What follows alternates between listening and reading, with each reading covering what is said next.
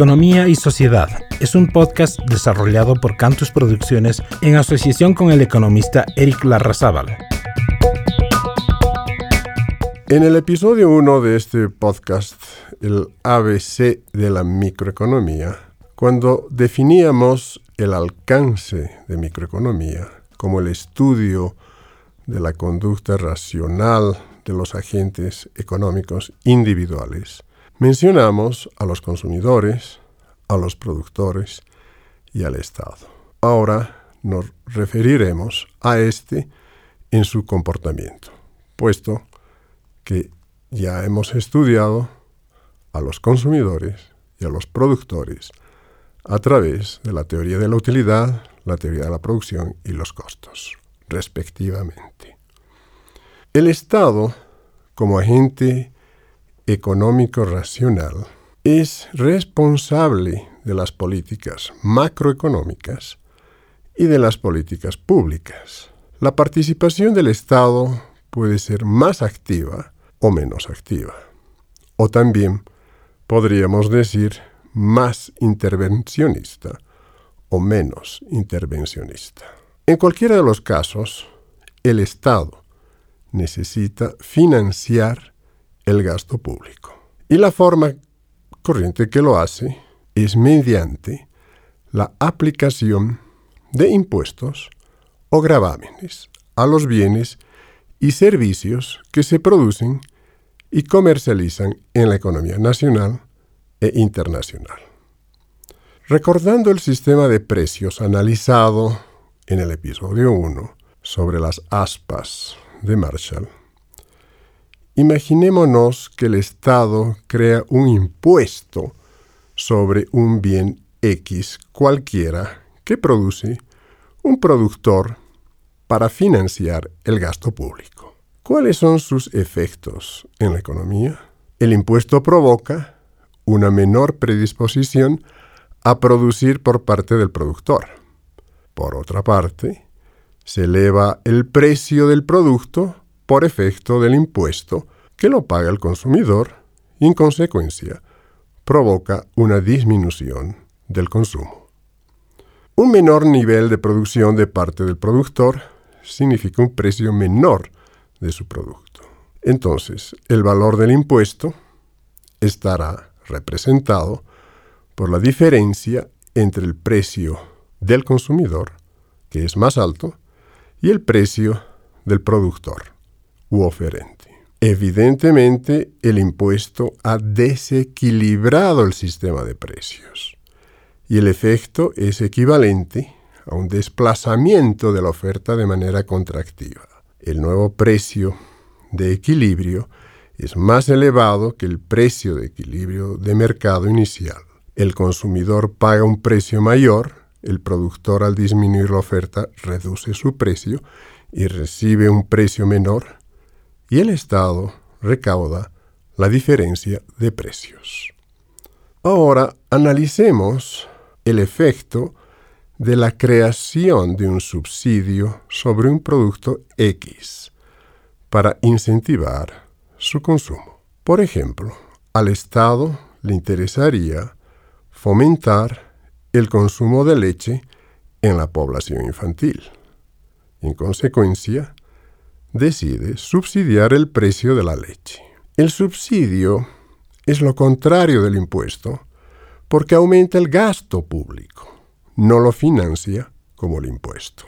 Al establecer el subsidio, el productor de leche recibirá el subsidio del Estado para producir más, para que el consumidor consuma más leche a un precio menor que el precio de mercado de equilibrio. La diferencia entre el precio que cobra el productor y el precio que paga el consumidor representa el monto del subsidio que el Estado gasta para incentivar el consumo de leche en la población infantil.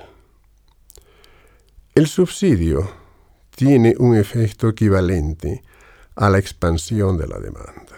El consumidor paga un precio menor a consecuencia del subsidio el productor recibe un precio más alto para estimular la oferta y el Estado gasta la diferencia de precios.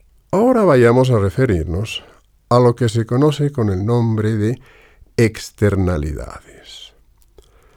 Las externalidades o efectos externos son efectos secundarios negativos o positivos. En economía, costos o beneficios, que no se reflejan en los precios de mercado. Por ejemplo, los efectos de la contaminación del medio ambiente generan costos adicionales en la producción que no se reflejan en el precio de los productos. Siguiendo el ejemplo de la contaminación, supongamos que en un río aguas arriba, por efecto del funcionamiento de una industria, contamina la producción de bienes agrícolas aguas abajo con el riego de aguas contaminadas. Los productores agrícolas actúan en un mercado de competencia y son tomadores de precios. No influyen en el precio de la industria. Por tanto, el costo de la contaminación de las aguas no se refleja en el precio de los productos agrícolas. Esta externalidad negativa lleva, seguramente, a la intervención del Estado para regular a las industrias contaminadoras de ríos. Las regulaciones de preservación del medio ambiente obligarán a las industrias a adoptar nuevos métodos de producción no contaminantes concordantes con la preservación del medio ambiente, reconocidos en la ficha ambiental sin la cual las industrias no podrían realizar operaciones. El cumplimiento de las normas ambientales elevará los precios de los productos industriales, pero mitigará los efectos nocivos de externalidades negativas en la producción de productos agrícolas y, por supuesto, también de la piscicultura. Finalmente, Analicemos el comportamiento de los bienes públicos. Los bienes públicos son aquellos bienes que proporcionan una utilidad o satisfacción a cualquier persona de una comunidad sin exclusión alguna.